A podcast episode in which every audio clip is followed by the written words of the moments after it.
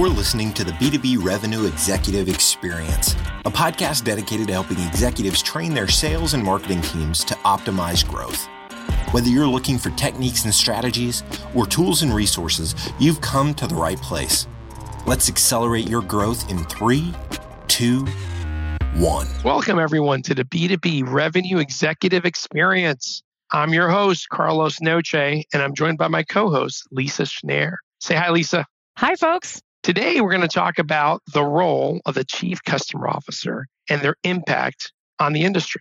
Now, we see more and more companies talk about earning and maintaining customer relationships based on value, but only a few are doing this consistently with measurable success. And to help us out with that topic today, we have Michael Hubbard, Senior Vice President of Customer Success, Services, and Support at Smartsheet, which seems to have figured out exactly how to maximize the lifetime value of your customers. We both have been looking forward to this conversation. And Michael, thank you so much for taking the time today and welcome to the show. Thanks a lot, Carlos and Lisa. Okay, Michael, before we jump into the topic of the day, we like to start with a question to help our audience get to know you a little better. What is something you're passionate about, which people who only know you through business might be surprised to learn? Sure. I'd say there's a few things, but the example I'll give today is music, right? So mm. I actively play in a rock and roll band. I'm the drummer and part time singer. We're a pretty heavy band doing Metallica, Ozzy Osbourne, Guns N' Roses, a little Ghost, right? A little Van Halen. So we let our hair down that way virtually. And uh, our next show is at the Cubby Bear in Wrigleyville. I'm based out of Chicago on uh, the 28th of uh, July. So come on out. Man, I didn't know that. That's a good one. For the folks in our audience, on a personal side, I've known Michael for over 10 years. It's God, it's hard to believe it's been so long. I've gotten to meet Michael through some of his prior roles, and he's been a client as well. So thank you so much, Michael, for joining us. All right, tell us a little bit about Smartsheet. How'd you get there? How did your career arrive at this point? Sure. So I've been at Smartsheet for about two years. So the first thing I'd say, anyone who's thinking about transitioning as we emerge from the pandemic, you can totally transition to a new company in this virtual world. I did it at the height of COVID and it's been a great ride. Two years ago, I joined Smartsheet because it was an opportunity to really do the full post sales experience, right? own the P&L for services. We're about a $100 million services business. Own the customer success organization, including renewals. So we'll, we'll end the year hopefully around $800 million of renewing ARR. And then drive the support organization, which was a newer part of, of my remit. I'd been around support after 20 years and on-prem and, and cloud software companies, but never led support. So really excited to do that. And then we created a few orgs along the way. My background before that was mostly enterprise software companies. So places like ServiceNow, places like VMware, places like Oracle, uh, many of those where I got to know Carlos and the Visualize folks. And my jam is kind of a couple hundred million in revenue to a couple billion in revenue. That's the phase I really enjoy where you're still maniacally customer focused. Bet you're starting to build the muscles and maturity of a big software company and you can do it right. Excellent. All right. So let's start uh, understanding your view on this role of this chief customer officer. Sure. So chief customer officer is sort of a, a little bit of a new animal in the zoo, right, of software. And so as, as we sort of created the success organization to be a complement to sales, and sometimes it's the account management function, sometimes it's almost a post sales feature discovery and enablement function. It is getting wrapped into sort of fulfilling all the brand promises in terms of experience that a customer has from the day they sign on the line that is dotted to initiating that service and onboarding them through success to getting them excited about fitting it into a use case through maybe higher low touch services and implementation to then getting through the first part of a relationship which is when something goes wrong you know if you get through that you have a real relationship which is often the support side of things of getting things back on track and then what i brought to that role here at smartsheet which is uh, things i've learned at places like servicenow and and vmware before that is making sure it's all wrapped up in a prescriptive journey for how customers maximize their value by injecting risk and cost, which you do when you put a new software platform into your operating environment. Excellent. I mean, through the years, you always saw like the, the services team getting a customer up and running, then handing it over to someone in support. Then this new role of customer success kind of came around and everything always seemed siloed. So it sounds like all that plus kind of being an advocate, I think, is becoming part of this customer success officer role. Did I get that right? That's exactly right. So It's unfortunate if a customer has to be the workflow and the navigator between what's in success versus what's in support versus what's in services, right? That should be seamless. And so when you put it together into a common org under a common leader, you start to create engagement methodologies that make it seamless so that really everyone in that org is trying to do two things make sure customers are super, super successful on their attempts to achieve value. And then we're advocating for any change we should be making internally in products or processes to show up the way our brand promises we will. Love it. All right. So prior to the podcast, we had discussed a little bit about the importance about understanding a customer's lifetime value. Can you share with us why lifetime value of the customer seems to be so important and basically kind of versus the cost of acquisition? Why is that so important in a SaaS model? Right. So we're not going to get into the dry technical unpacking of what LTV to CAC as a calculation means but it's exactly what you're poking on at there, Carlos. We just lost part of our audience that had pocket protectors and was ready to go. But if, if, we talk about LTV to CAC in normal language, what we're talking about is a secular shift to renewals based business and annual recurring revenue or even monthly recurring revenue. And so if you say versus the past where maybe people signed up and they bought an asset that they owned and they bought services for three or six years tied to it, you sort of knew that all the cost you incurred to make that prospect a customer, you had three or six years of benefits coming out of it. Now that cost, you may still have three or six years of benefit, but only based upon how you treat them because they may leave you one month in in a monthly plan or one year in in an annual plan. And so therefore, you know, the fuse, the, the period you have to get it right is so much shorter, which means that, that all of these post sales experiences and teams it's super important. The macroeconomic environment makes it even harsher.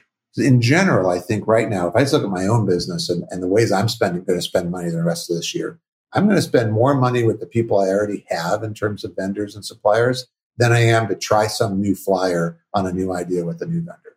Right. And so if you're out there as a sales professional and you're thinking about your prospect accounts versus your existing accounts, I think there's huge opportunity for us to go expand our existing accounts just because of all the new sort of ways that procurement and financial teams and customers are putting uh, any spend under scrutiny. That's going to be easier with the people that have already earned goodwill and already proved themselves in your vendor community. And so I think expansion versus landing new accounts could be a great growth lever.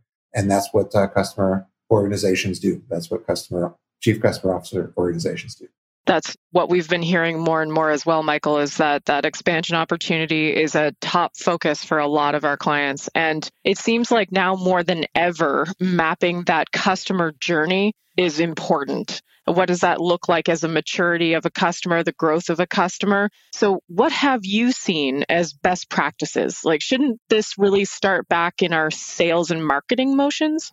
Yeah. So i think most great companies that are disrupting or improving a market start by really listening to and being led by the invitation to their customers as to the, the right way to find market fit, the right way to have differentiated value, like the very customer led.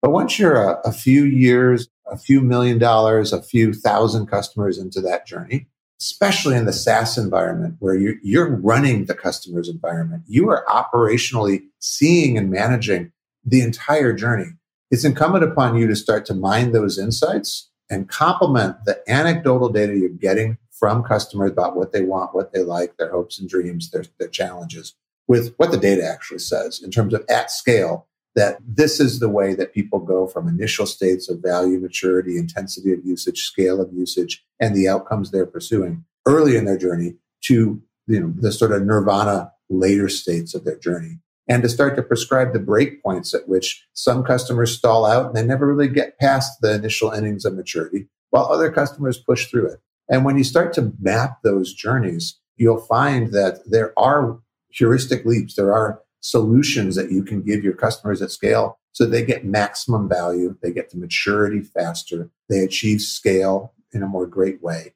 through the prescription of what everyone else has already figured out. And let's be honest, most customers, especially in a semi recessionary environment, they want to do what they know everybody else has proven works. And that's what mapping a customer journey does, right? What does everybody else like me use your products for? How does everybody else like me get the most value from your products? I mean, how often as sellers have you heard that? And how many times do you make up the answer? right? Like what we should be doing is mining the data and insights and giving you the answer. And you'll initially get comments that like, you can't get that, those answers from the data we have. Can't easily, but you can get the answers, right? It just takes some effort. Right.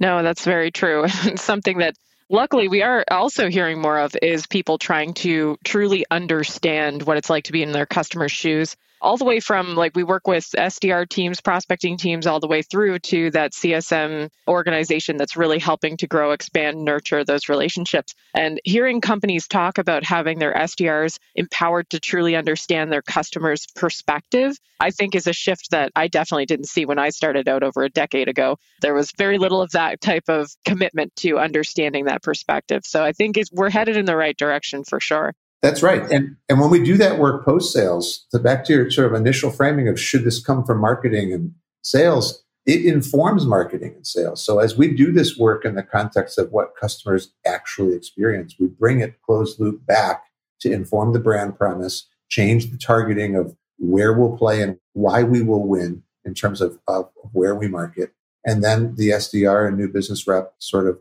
penetration areas. I love that because it's actually advice that I give clients sometimes is like, we'll talk about, oh, like, what's the ICP? Do you understand how to speak to these customers? What's the messaging supposed to look like? How do you make it compelling? And I'll literally say, don't you have a CSM team? Talk to them. They're talking to your customers every day, all day. They know exactly what is compelling to them about working with us as a company. They know exactly the value realized by them by working with us as a company. So I love to hear you say that. So, Michael, with today's competitive landscape, and as you had prefaced or, or mentioned, the economic times that we're facing, is it so much more than just positioning product features and functions? Is it more than understanding the, at that level what the value is? Can you provide your views on that? Yeah, absolutely. In, in any environment, including this one, it always comes down to opportunity cost, right? You're going to get to a buyer who has less budget than they have great ideas presented to them, and they're going to have to triage and prioritize top 10 spend items out of 50 that have an ROI, but which are the top 10 with either the best ROI or the most strategic impact. And so it is, it's more important than ever to, to have a really clear reason why you're going to be in the top 10 list or in this environment, maybe the top three, right? The top three projects are going to get approved. And there's two parts of that discussion. One is it's clearly it's the financial side, and you've got people involved in that decision process that are just looking at things like internal rate of return, ROI, net present value, hurdle rate, etc. But then you've got another group of people in that same meeting that maybe aren't on the procurement and finance side, but own the business results that are saying, but I'm trying to make this shift. If I make this shift, I will drive growth or I will improve return or I will hit the outcomes. And so you have to have sort of the heart and the mind. And so the mind side might be tied to, yeah, those hard financial measures in the business case. But then you have to provide the context of why it's worth, why do anything at all? And that has to be that you have to have established what major business objective you're contributing to, right? So is it a top line? Is it a bottom line? Is it risk? Is it about customer experience? Is it about rep productivity? Is it about making your brand promise real in the market? And so if you do those two things, and the journey can do that. If you're building a good prescriptive customer journey, it only says how you get from low maturity to high maturity in a prescriptive, successful way that people have already proven. But it puts it in the context of most people start with us to save money. Then they progress because they realize if they share these same capabilities that are saving them money internally with how they interact with their customers externally, it helps them make money.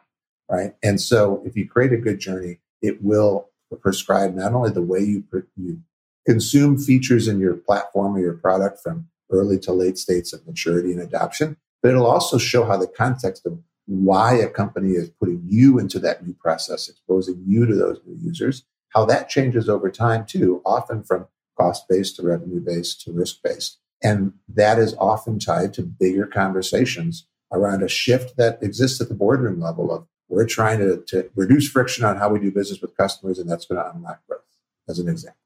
Well said. Michael, I know you, you're a great networker and you have a great group of friends. I can't tell you, I'm bringing that up because I can't tell you how many 50 to 100 million, sometimes even more than that, size companies we deal with that are, we catch them and they're just, they're trying to transition from being enamored with their products or their platform to really trying to be more of a value based kind of selling motion. And you talked earlier about this focus on business outcomes. How important is it and, and how do you help companies that are didn't catch on to that early enough and are trying to make that transition? Any advice there? Yeah. So if you're fortunate, you're in the situation I've seen before, which is you've created enough goodwill with some of your best customers that they're inviting you into the boss's boss's uh, room to, for a, for basically a thank you meeting, right? And they're saying, "Hey, Carlos, we really love what you guys have done from us. I hear, hear only positive things from the team." And then you start to launch into all the things you want to do next, and they start saying, "Well, frankly, we're kind of done. Like you did, you, good job. You delivered what you said you would, which most people don't. And so that's why I wanted to meet you. But what we're kind of done. And so if you haven't set that larger business context, you end up in a prison of success, right? Where they've sort of put you into a box as to what you're used, what you're good for and the types of problems you solve based upon just the initial deal. And you have to break out of that prison of success. And you do that by reframing essentially into a larger game that what I did at the project level to take out cost, if we did it at scale, it would show up on your income statement or it would show up on your balance sheet, right? Depending what type of process we're improving, what type of cost we're taking out. And then you have to have some really tangible examples that if you know enough about the customer, sure, you're tying it to their initiatives. But if you don't know enough about the customer, you should create a journey that says this journey is propelled by these major industry drivers right? So for instance, maybe it's this thing called distributed work and work from home and, and the new digital workplace. And you know, every single customer is going to be struggling with that. So if your solution is a part of that, you don't want to just say I'm a video conferencing solution. You want to say that this is part of a larger strategy that all of our customers are considering, which is the future of the digital workplace. And then you're getting yourself into a different frame of mind. Same thing for us at, at Smartsheet. It's not that we're just a better way to do project management and work intake. It's that we're defining, we're changing the way people work so that anyone anywhere can change the way they work in a low code, no code way. And that you can see that change at scale so that you can tell what a thousand of your employees are doing and all that effort they're putting in. Is it going to help you hit your major business objectives or not? So it's super important to change the frame so that you're, it's still credible. It's still threaded back to the features and functions that you actually deploy, but it's in the context of something that they're talking about before you come in the room because it's top of mind. Love that. We talk about value selling, we talk about their business objectives and business issues. And that's exactly what you're talking about these higher level business goals and how we can help the client achieve those goals versus just fixing this small little problem or this even even bigger little problem over here because you start adding those little rocks together they have a measurable impact and i love the way you put that i will tell you that sometimes in talking to customer success teams for example the first problem I kind of get run into is like the light bulb goes off and goes, This is good. And I just haven't been asking about that sort of stuff. I've been trapped in these more of these technical features and getting them working versus understanding the customer, their journey, and what they're trying to do as a business. And it's kind of requires them to kind of pull back a little bit and get the bigger picture. And the other part of it, I also feel like they get trapped in talking to lower technical folks. I'm not trying to just say anything bad about lower technical folks. I don't need a whole bunch of email on it. They're important too. But if someone is responsible for that aspect of the business, it's unfair to ask them, hey, what are those bigger business objectives that you're trying to do? They're not living that every day. You know, any advice you have for customer success on how do they use maybe even the greater team to try to get that perspective? Yeah, absolutely. Well, one of the basics I remember from the first time I sat in a value selling class with you guys was you cannot you're not actually selling if you're talking to someone who can't buy. Yep. Right. And so it's sort of the same thing. Like if you're in customer success, your job is to delight users and unlock understanding of features in the context of use cases that drive to the retention and expansion of that customer. And so if you're only doing half of that sentence, because you're only talking to the people that, that basically are going to fill out the CSAT and the NPS score on how much they like your product, you're not talking to the people who are going to decide whether to broaden their usage of the product and or even keep you as a tool in the tool set, you're not doing the whole job. You're not doing the full version of customer success if you're only speaking to users. Because the leading indicator is yes, get people in the app, get the usage up and get the and make sure that they're happy in their usage. But the lagging indicator that ultimately pays your bills and my bills is when they expand or they renew.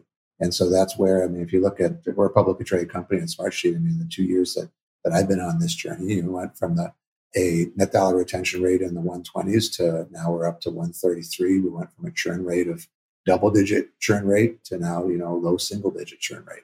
And so, and it is all about making sure we're spending a balanced amount of time between the users and the decision makers and buyers, between the delighting them and solving the problem that they're currently focused on, to also talking about planning where they could use us in problems that are on the horizon and being as comfortable with explaining how our products solve problems as we are uncovering what problems are most important to solve and, and the way we would measure value by solving. Now, do you at Smartsheet, do you divide that up into across multiple roles? In other words, I have a customer success rep that's working with you, but I may also have an executive assigned to some key accounts. Any advice there?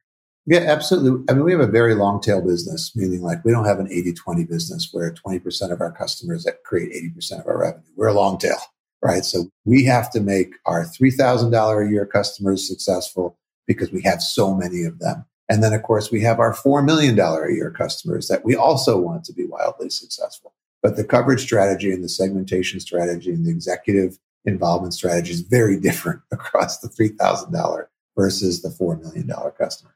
And so you got to have a tech touch motion as you go into those lower ARR approaches. But some of those tech touch motions are driven by a specialist who really, really knows an area in depth that your general CSM uh, does not. Just like as you go up market to those larger, more strategic segments with larger ARR, yeah, you do start to put together a village of folks that you got CSM who runs the whole relationship. You have a product specialist who's coming in to address a particularly high value, but maybe complicated feature set to make sure it maps with the use case. Maybe you have a value specialist, right? Someone who is coming in and asking some questions about usage in the context of impact and starting to put a financial proxy in place for what it would mean and providing benchmarking data for, for costs and benefits that your audience doesn't have in terms of what's it worth to save an hour a week for a project manager in our world. And then, yes, executive sponsorship, very, very important. I mean, that the higher you go in your own organization, the more comfortable they're going to be uh, having business outcome and business issue and business context conversations as opposed to only the feature function conversations. You know, you and Lisa mentioned earlier a little bit about the economic climate. And let's face it, more and more every day we hear about a new inflation report or something else. And it isn't just a US problem, it's a global problem. So, in thinking about that, right, we've all been, if we're old enough, we've been through some ups and we've been through some downs in the economy. Any advice on how an organization could better leverage the chief customer officer and their team to really try to survive and excel during these economic times? Yeah. So, one of them we touched on earlier, which is I think it's a time to get close or stay close to the customers you have because people are going to be looking to do more with the folks that have already delivered for them versus trying new relationships, right? So that CS team and that renewals business is going to become super, super important as it's, I think, going to be the source of a lot of growth. The second is I, I think it's always very welcome when someone comes to you unsolicited and says, I see this macro trend and I wonder how it's impacting you and what is it we could be doing to help. And if you're prepared with, instead of just reacting to their thing saying, yeah, we'd love a price discount or we'd love something for free. If you were instead to also come in and say, because we've looked at the way you're using the product and we see a little bit of a difference between all the things you're entitled to be doing with the product versus the way you're using it. And it could be intensity of usage. It could be the features that you've turned on. It could just be that certain best practices that unlock value your team doesn't seem to be deploying in what we can see of the usage profile and offer to invest in working with some of the process owners or the leadership to say, let's really maximize the value that is being left on the table, that's leaking out of this product because shame on us together. We've not maximized and optimized what you can get out of what you already own. And if you go through that process without trying to get them to sign up for more premium features or more users or more bells and whistles, you're going to come across invitations to learn about new bells and whistles, right? It's going to naturally happen along the way. I love that. I love that. So we talked a little bit about LTV and CAC, not to scare more people off, but what are some other things like, and you were just saying about well, I guess it would be maybe NPS scores of what other things should CCOs be looking at measuring to understand the impact of to the overall business? Yeah. So I think it's really important to first have a balance between leading indicators and lagging indicators, right? So especially when we're talking about the post sales world, we're sort of the the end of all these great things that brand marketing did, that solution marketing did, that product marketing did, that then sales executed, and that product continued to improve. And then, okay, we got a customer to sign up. The rest of the journey continues, but so much of it has been framed. So within that, we have to very quickly uh, have some leading indicators in our part of the journey. The lagging indicators are well understood, right? They're in the financial statements if you're a publicly traded company, right? They're they're, they may be GAAP or non-GAAP standard, but they're they're very standard. And it's things like net dollar retention rate. Um, it's things like churn rate, which is how many dollars you lose of the total dollars you're renewing. They are things like NPS, which is how do I feel on a scale of one to 10 of my likeliness to recommend to a friend or colleague doing business with you. And you get those outcomes of losses, uh, retention rate, and NPS, and it's too late actually to fix them. So what are the leading indicators, right? They're going to be different for different businesses, right? But in most businesses, it starts with getting from selling a bunch of something to actual people who have agreed to create their logon credentials to and access to that system to use that thing. So very basic thought of like, we've sold them capacity. How are we doing on allocating that capacity to someone who's trying to do something, right? Real basic, right? The step after that, now that I know who as a person is it has access to this amazing asset we've sold them and provisioned them. How often are they trying to use it? Right. And then the third is on as many interactions as possible. It could be in the product. It could be a survey afterwards. It could be an invitation to a webinar community conversation. Just really that interaction based CSAT feedback that says, how are they feeling about things? Right. And then there's so much of this in a digital project you can do in the app but if you're not in a purely digital project product, you can do it through your marketing campaigns and through surveys and things like that as well. Right. That's great. And clearly, yeah, Smartsheet is a top leading company in this kind of thing. However, we're curious do you have any other examples of organizations you admire for their customer service, their customer offerings, their customer first, customer centric attitude? How did they get it right? And why do you think that?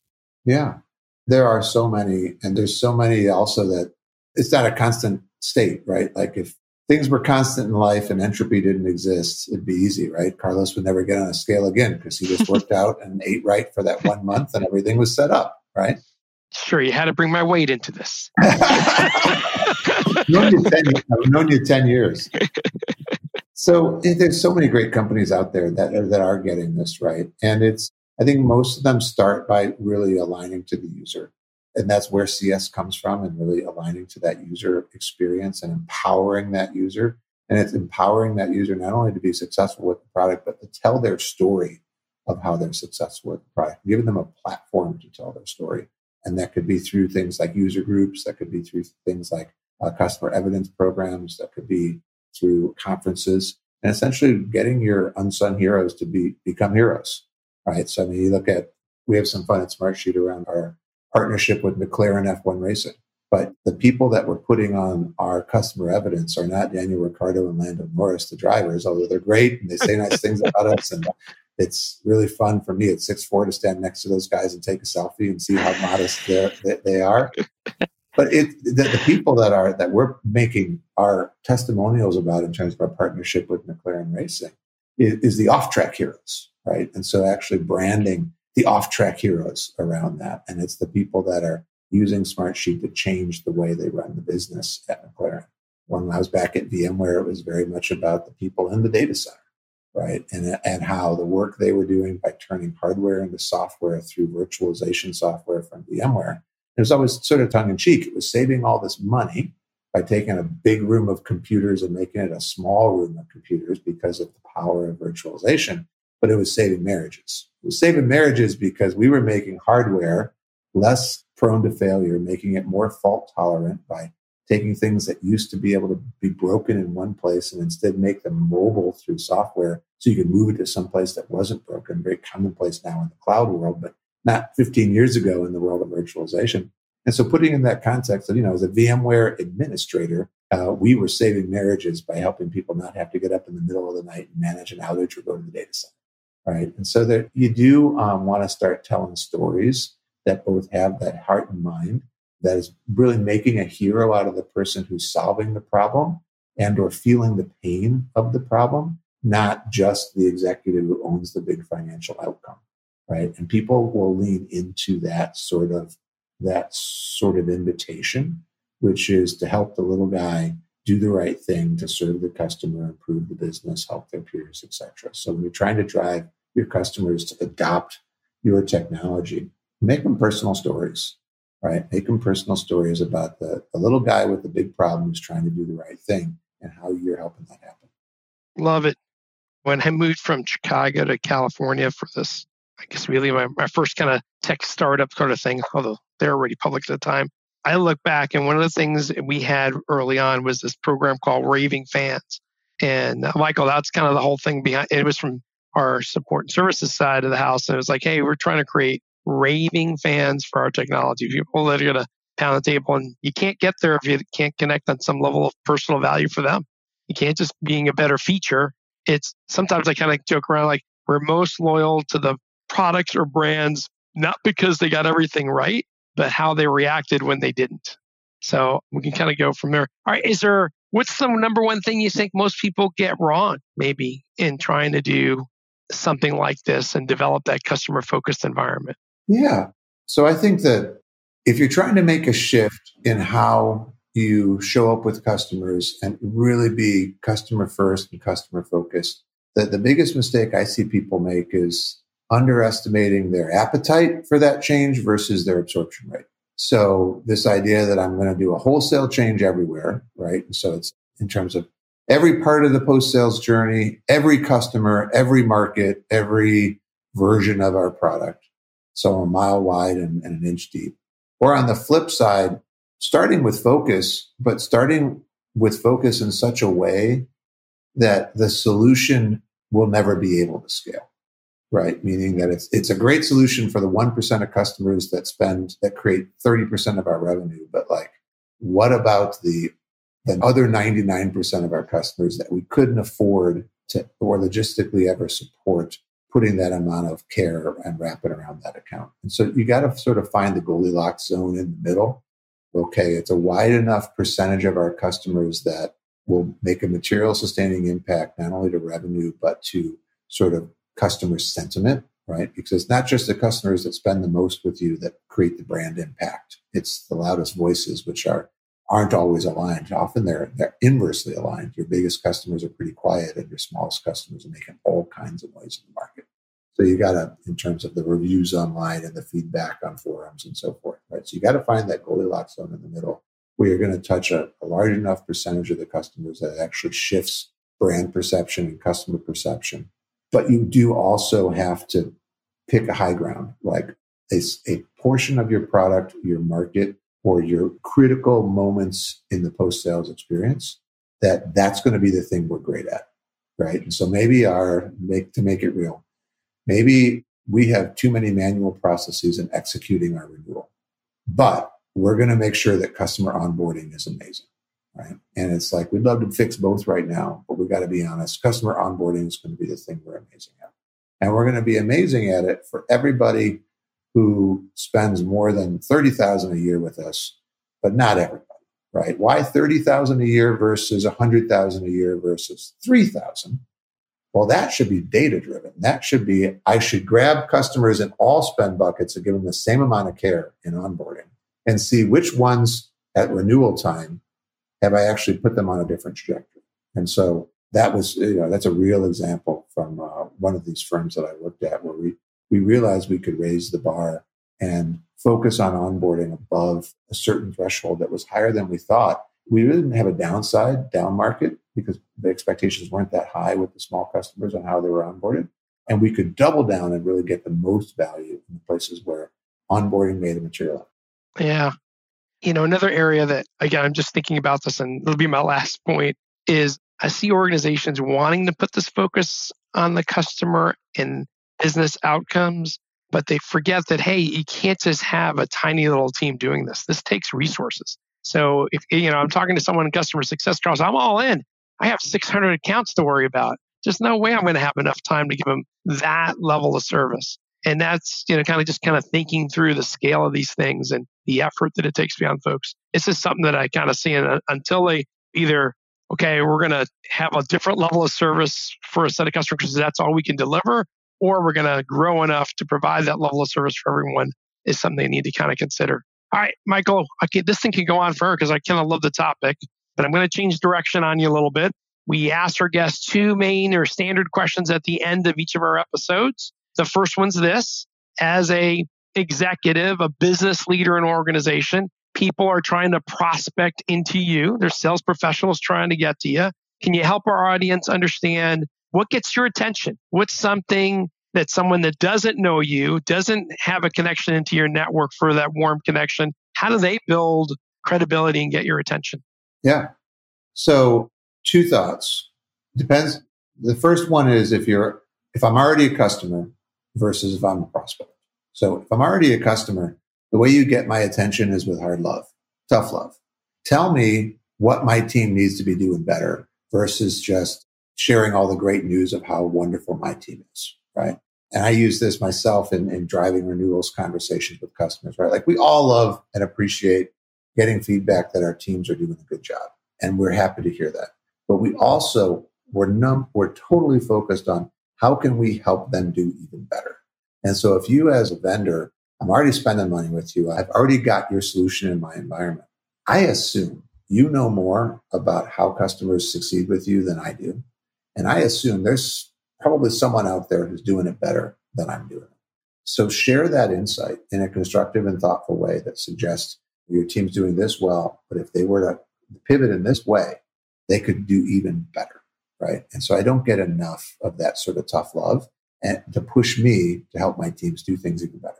And then the other, obviously, as a as a prospect, it starts with knowing my business. I get a lot of solicitations that are based upon the fact that they've Googled me right? I got someone who sent me a video of a pitch where they're playing the drums because they found out I was a drummer. And yeah, I watched the video, but I didn't take the meeting or call them back, right? Like, whereas, right? So I kudos, they got, yes, they got two minutes of my time because I watched the video, but I didn't take the meeting, right? So, but the people who reach out and they clearly understand what we're saying as a publicly traded company are our hurdles and they're bringing it back to what I control and what is happening in my world, that preparation is meaningful and more likely to, to accept the cold call. Show me you know me. And not just me, but my company. Yeah, my business, my challenges. Yeah, yeah, we hear that a lot. Excellent, Michael. Last question. We call this our acceleration insight what might be one thing you could share with our listeners, one piece of advice that you believe will really help them to achieve or exceed their goals and targets this year? Yeah, I think always that heart and mind work together on making decisions, right? And so you very quickly, consciously or subconsciously decide how much you trust and value a relationship and or a, a potential procurement partner but and then you justify it, right? You justify it based upon the, the ROI and, and the financial reasonable stuff. It's even more true in this environment, right? Where there's less dollars to go around, less tolerance for risk, more expectation that if we take a chance, it needs to be proven that it's paying off successfully very quickly. And so I would just back to your earlier comment, Carlos, I, I have 600 accounts. I'd just be really laser focused on okay, but if nothing changed, there's the 200 that are going to do well enough to get you to your number. Where's the 10 to 20 that if something did change would be major needle movers? And just try to get really tight on that 10 to 20 over these you know, last six months of the year that you're anchored in financial value, that you have a unique and differentiated value statement. That value is not just dollars and cents, but dollars and cents in the context of a business outcome that's core to the company's strategy. So you're not just doing good work, you're doing important work in that environment. And then you're going to rise to the top of the pack when, when they like to say yes to five solutions and projects and great ideas, but they're only saying yes to two. They're not saying no to the others. They're giving them the slow no, which is uh, we're going to do this as soon as times get better. And you don't want to be getting the slow no. Perfect. Michael, if a listener is interested in talking more about the topics we touched on today, what is the best way for them to get in contact with you?